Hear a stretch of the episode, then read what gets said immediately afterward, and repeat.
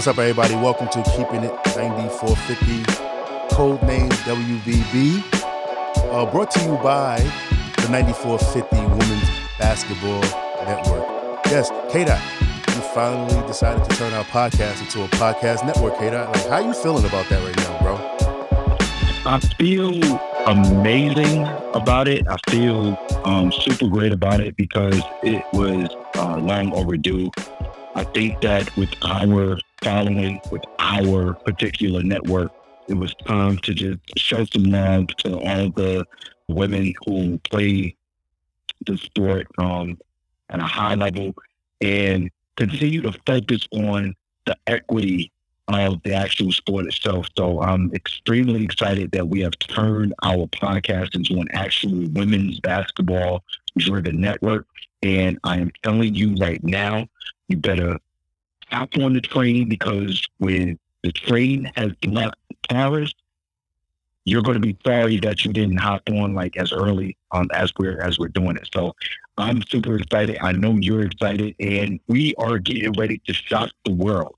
And it's going to be an amazing ride as we continue to embrace what we're doing for women's basketball and the entire women's basketball community.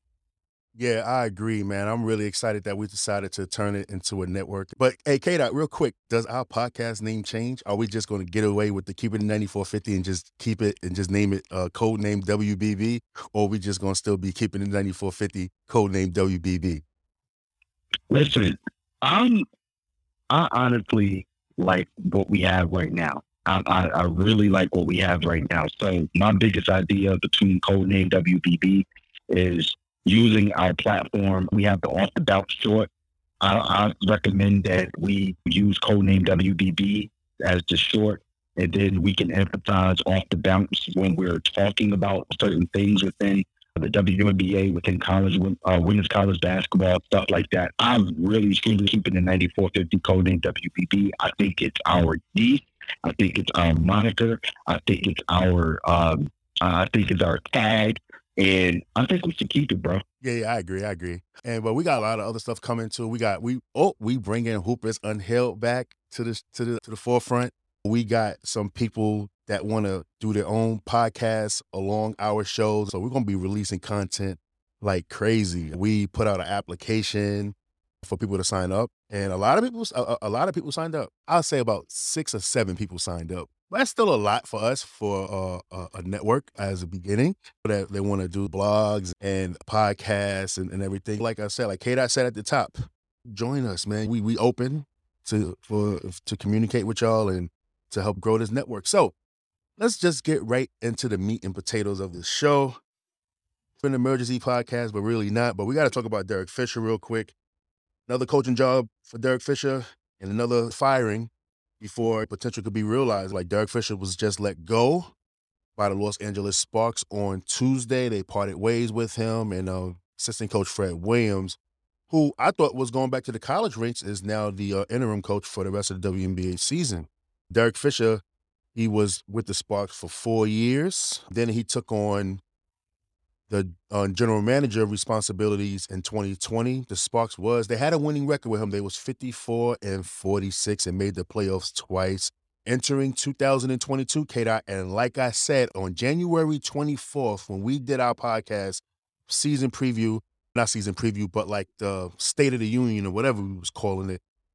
We talked about the Sparks. I said at the top of the show and I said at the end of the show, like Derek Fisher's season depended on it. And and then after that, they brought in Liz Cambage, they brought in Kennedy Carter, and they had some high expectations for this team because we and we even said it that this team is has a really good roster. There's a star-studded roster when you added Ogwumike sisters and then Brittney Sykes, and then when uh, Kristi Toliver is returning soon. But now they're they're fourth in the West. Their record is five and seven, and so that's what happened. I guess the organization was like, all right, we need a new voice.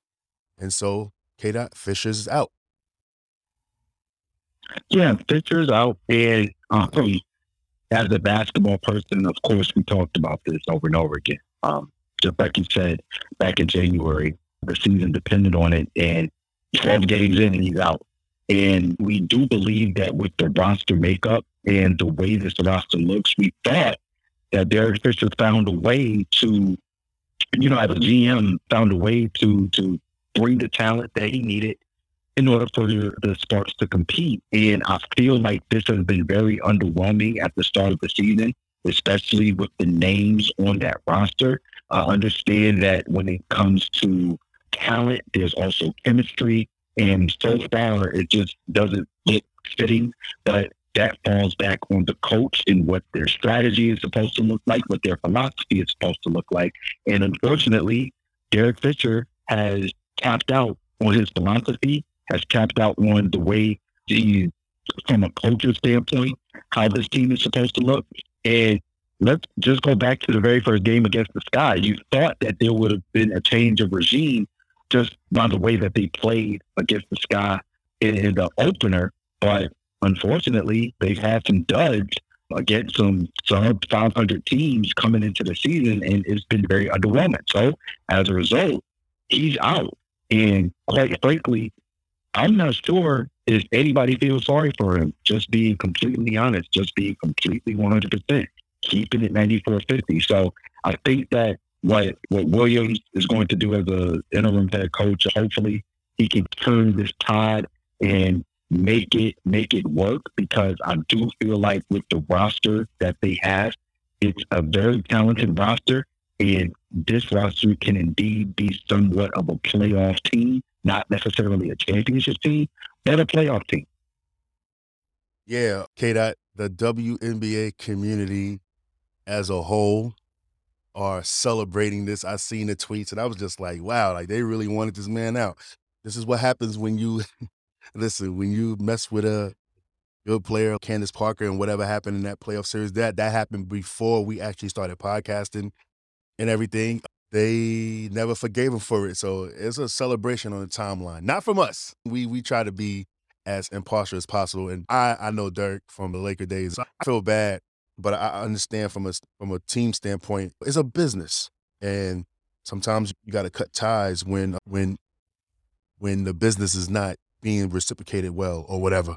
But the Sparks, they was they've been struggling, man. They was 12 and 20 last year when they missed the playoffs for the first time in 10 years. They had a five game losing streak this season, despite bringing in Liz Cambage and Kennedy Carter. It's just crazy. But also this, K Dot, like, got to give the Sparks a lot of credit. You got to give Derek Fisher a lot of credit. Yeah, they're five and seven, but they had nine road games. They only played three home games. So it's like it, it was kind of it's kind of tough for them to go on the road and, and win like that and, and, and be stacked up with that many road games in a 12 game span. That's crazy. But looking forward, Fred Williams, he has a lot of coaching experience in the WNBA. I think that he coached the Utah Starzz, the Atlanta Dream, Tulsa. He coached Liz Cambage as well in Dallas. I think that he'll be fine. I think that he's still going to leave because he took that uh, that associate head coaching job with Auburn. So I think that'll just be a nice little stopgap before they actually find a new coach. And I, as far as a new coach, before we move on to our next subject, what kind of coach you think that the Sparks should have when they're searching post Coach Williams leaving? So I think for the roster makeup, it's going to have to be like a hybrid setting. So I look at this roster and it's not necessarily up tempo because you have a Liz Cambage. And with that being said, it needs to be more of a philosophy driven towards uh, equal um, opportunity for all players involved. So when you have certain lineups, for example, if you have Mika um, at the center position, I know she can play a little bit more up tempo, a little bit more motion, Jordan and not necessarily waiting for back to the basket plays and just high pick and roll settings that Liz brings. So when you're talking about a coach, you want to have someone who understands both philosophies. Um, and unfortunately, this is not going to be the most popular name, and I know it's never going to happen. But this is an example of a type of coach that will more than likely try to try to work for the Sparks, and that's someone of a Bill Laimbeer type philosophy. Bill Laimbeer was widely known as someone who was a traditionalist, someone who predicated his philosophies strictly on defense so that defense turns into offense. but not necessarily from a pace standpoint, was the biggest component of pace. I believe that they were always middle of the pack to last in pace for, for some of his teams, maybe except for that 2020 team who didn't have Liz Cambage and ended up going to the WNBA finals. But it needs to be that type of coach if you're going to have a Liz Cambage on your team. Because again, you don't want to predicate everything on fast tempo because, of course, with Liz stature, um, it's not going to be too much of a running gun for her. It's going to be more getting into a clean high pick and roll or back to the basket type setting where she's drawing double team and tossing it out. Even if you want to do a, a, a case where you're doing uh, certain certain types of different pick and roll settings, um, pick and pop settings, then um, it needs to be a coach of that type of caliber um, from an offensive standpoint. But then also from a defensive standpoint, when you have a first team all defense in Brittney Sykes, someone who can set that tempo and some and a coach that can actually have their guards or Jordin Canada and a Kennedy Carter to buy in to play in a little bit more defense, it can predicate your offense from a fast break standpoint. So I think somebody like that would be helpful for the Sparks, um, but we'll see what happens. Yeah, I agree. They they need a, a, a, veteran coach, somebody that can command the locker room and everything. I think that uh, the Sparks will be fine. I think they're going to play hard now that they have a new voice in there and everything. Just good luck to them, K. Oh, we got to talk about the WNBA expansion, right? The WNBA commissioner, Cathy Engelbert, said that they're looking to add one to two teams by the end of by 2024. And I think that they want to name those teams by the end of this year.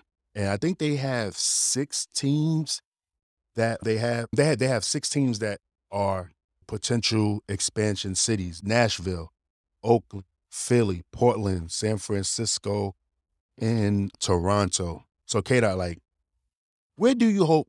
Wh- which two teams you want to see expand expanded into the WNBA? I'm a big fan. I, am I'm a huge fan of Charlotte, to be honest with you. And I believe that that wasn't one of the names. I don't think when you were uh, announcing it, but I really feel like from an expansion standpoint, I truly believe that the the market, especially when you have South Carolina in your backyard, I think it can expand up to North Carolina. I do believe that Nashville is a great um, spot for basketball. Tennessee has a rich tradition, um, as Knoxville, with the University of Tennessee and Pat Summitt. I also believe that Philadelphia, with their loyal fan base, and of course, the Natasha Cloud, a Philly native, has been raving about how good it would, would be to have a, a team in in Philly and how much they will embrace that team. And I do believe that they will will be good. And also you gotta go to the Bay Area and we already know that there is a there is a business group that is looking to get a team in the Bay Area, more importantly in Oakland. And I believe that if I were to pick two I my personal bias would be Charlotte and in the Bay Area, but when you're talking about Philly, Nashville, Toronto, oh, and even Toronto with Canada's fan base, they have grown so much, especially with the Raptors winning the 2019 NBA championship. I know that they're ready for a uh, WNBA franchise as well. I've heard it so many times in different spaces that I've been in. So that if I were to choose, I have to say Charlotte and the Bay Area for me because I think that from a fan base standpoint, you you have South Carolina literally in your backyard, so all of the fans from the South Carolina um, um, area, and then you also have a rich history in what in what Charlotte brought uh, in their original Charlotte Sting, those games were real wild, real livid. You had Dawn Staley there, yeah, um, and as an ambassador and her being in your backyard, that's almost a, a perfect storm, if you will. Those are my two personal choices, but from a business standpoint and from what I believe could happen, I think Nashville in the Bay Area would definitely get the bid before maybe a Philly, Toronto. And I, I really like the Philly fan base. The, the, the the culture is definitely there. But just looking at it from a business standpoint, I think that Nashville and uh, the Bay Area would definitely be the next two franchises up for from an expansion standpoint, and then we will move forward uh, from there. I think I, I, agree with the Nashville one, but I think that Toronto gonna get in. I think that with expansion, I think that the WNBA want to increase their global reach. So I think that Toronto actually might be one of those teams. And I think that with Oakland, like said, like they're rich basketball history. They just love basketball out there. San Francisco too. But uh, I think it'll be Oakland and Toronto, to be honest. The only thing about Toronto is though, K Dot, and when they do the collective bargaining agreement, they're gonna have to do chartered flights. Cannot fly into Toronto commercial as a professional basketball team. It won't work. Customs is going to be insane. And I just think that it will be a logistical nightmare to travel to Toronto on a commercial flight. Gonna be crazy. I was interested in yeah. I was interested in Portland though, but I think that with Portland, even in the NBA or anywhere up there, even see, I think Seattle flies the most miles when it comes to traveling. I think that Portland right. might might be out the picture because of the the traveling, but I think it's going to be either Nashville or Toronto. I think Oakland's going to be stuck there. I think Oakland gets one spot in guaranteed because of they already have the model in place with the investment team and Alana Beard being there. I think that they're, they're a lock. And I think that's going to end up coming down between Nashville and Toronto. But Philly also could be a dark horse in there. But I, I, I don't see Portland though. Yeah, I, I, I totally agree, and that's exactly why I didn't put Toronto in the first batch because exactly what you said from a logistics standpoint, it would be in a logistics nightmare. It would be a complete nightmare overall from a travel standpoint if Toronto is considered and you haven't even fixed your domestic traveling as, as of right now. So imagine having a Toronto franchise, but then you haven't even fixed your your domestic traveling and you have to fly into a whole different country with customs and you're doing all of this commercial. That would be a logistic, and it could even be more of a PR nightmare. I think that what they'll do is they'll look domestic first from an expansion from from an expansion standpoint, and then once they can figure out with the collective bargaining agreement and getting chartered flights, then they can definitely move into the new regime of getting Toronto as an expansion team, especially with the game being so global right now. And I think that'll work out. But I truly 100% agree with you with the whole travel and logistics thing. That would be a nightmare. All right, let's move on to our WNBA All Star picks. We're going to do it right here, K Dot, live on the podcast. So I'll start with my backcourt. With my backcourt, I have for my picks, I have Rhyne Howard. You know why? Rookie of the year, front runner, early, early MVP candidate for a second right there. Really special change in the culture of the team, do everything, guard forward. Just a special player, man, special rookie. Also, I have Jewell Loyd in the backcourt as well. Jewell Loyd having a great season, low key. Even though um her Seattle team is slipping a little bit, they lost two games in a row last week. But she's still having an amazing season. Kelsey Plum, who when we do our next installment of our quarter quarterly awards. And when we get to the All Star break, if Kelsey Plum is playing the way as she is at this high level, man, like, man, like most improved player, she's playing really good. And speaking of most improved player, our front runner for most improved player, Jackie Young, in the backcourt too as well. K Dot, like, what you thinking, man? What you thinking about the backcourt? What's your backcourt? So I, I really like your backcourt. I don't know if I would change anything in the backcourt because guess what? I'm more of a winning type um a voter. So my biggest thing is like to be a star.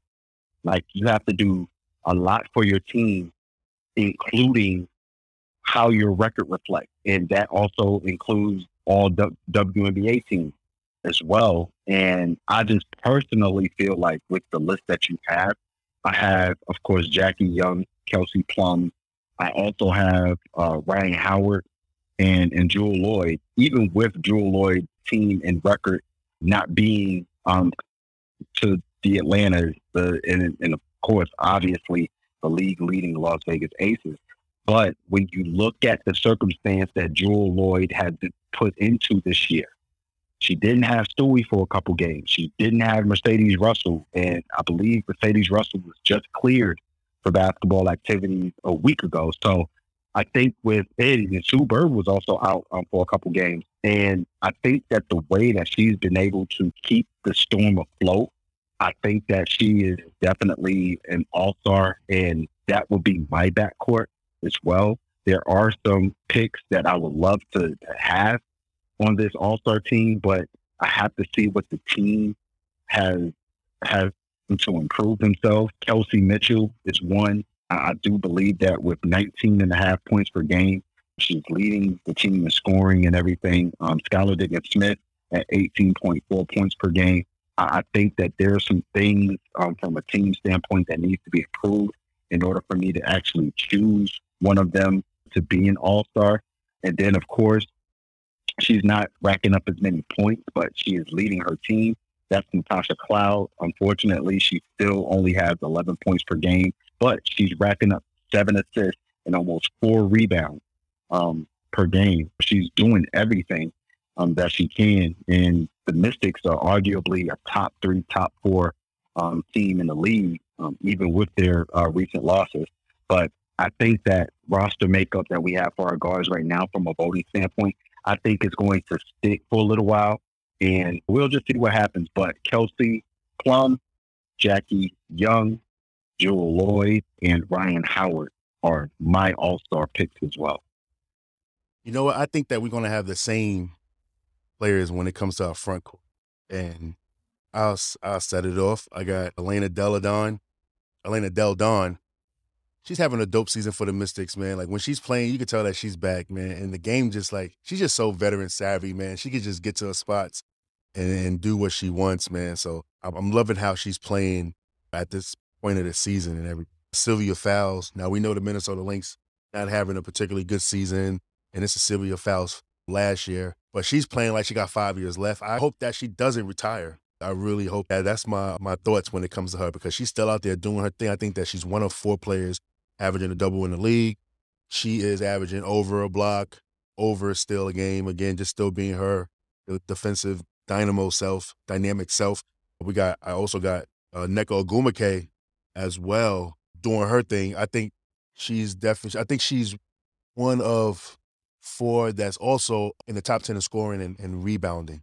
Breanna Stewart, Stewart gonna be there regardless, no matter what. She's this is Stewart we talking about. She gonna be there. Alyssa Thomas for me also having an, an amazing season, being like the heart and soul of that Connecticut Sun team. Just the way she's playing through the injuries and just producing some solid numbers, man, across the board. And A'ja Wilson too, as well. Like, all right, Kata, A'ja Wilson, MVP leader. As what more can we say about A'ja, man? Like she's just having career year, and it's not even having big stats. Just like her overall impact, her gravity when she's on the court, and just how she makes life so much easier for players like Jackie Young and, and Kelsey Plum, man. So that's the front court right there. Yeah, you hit the nail on the head. I, I totally agree. Um, again, I'm going to add some other players from a just from a, a, a basketball standpoint. Dearica Hamby, I, I think that she's definitely deserving of a spot as well, especially how competitive the front court is. Yep. I truly believe that Dearica Hamby can definitely get a spot averaging almost 13 points per game, 9.4 rebounds. She has definitely come into that starting lineup and wreaked havoc for Coach Becky Hammon and the Las Vegas Aces. And she has definitely been a key piece in that front court on top of the MVP leading candidate in A'ja Wilson those two are just perfect together, to be honest with you. And hopefully she does get a, a nod at, at an all star bid. But everybody else that you named, that's exactly who I have. It's going to be very fun just seeing how the fans are going to vote, even though it's been announced that they might not even uh, announce the fan vote, which is uh, weird, but I digress.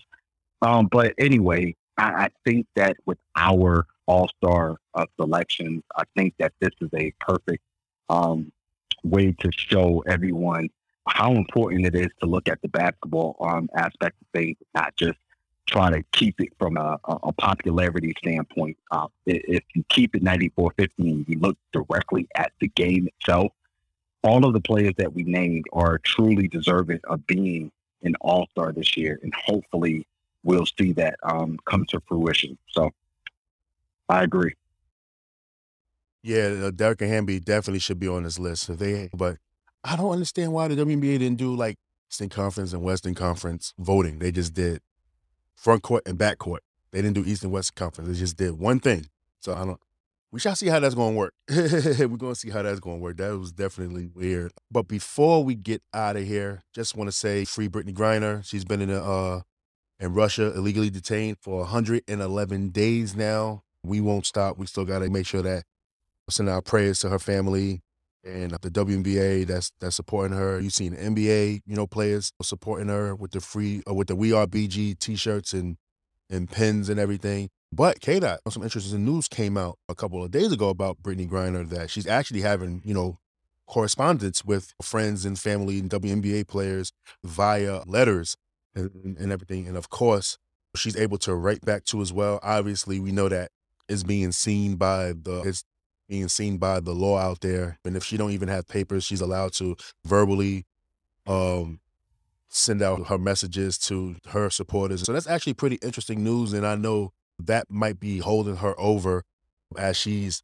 in this ordeal 111 days, which is kind of crazy.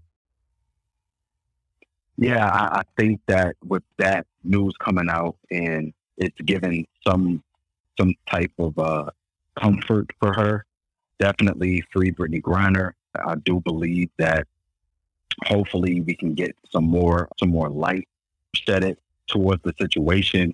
It's a truly horrible situation, and all we want is for BG to be home.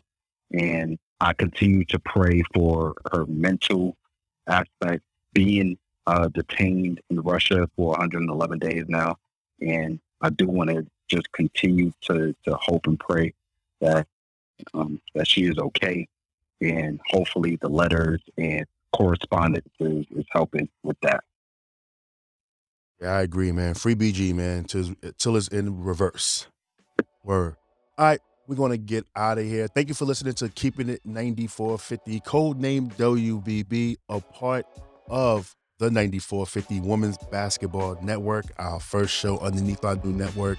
Don't forget to collab with us. Hit us up on our page the 9450 WBB on Instagram and Twitter. Don't forget to follow me at the DR Test Show on Instagram and Twitter. Don't forget to follow K Dot on Twitter at hey.lou3h.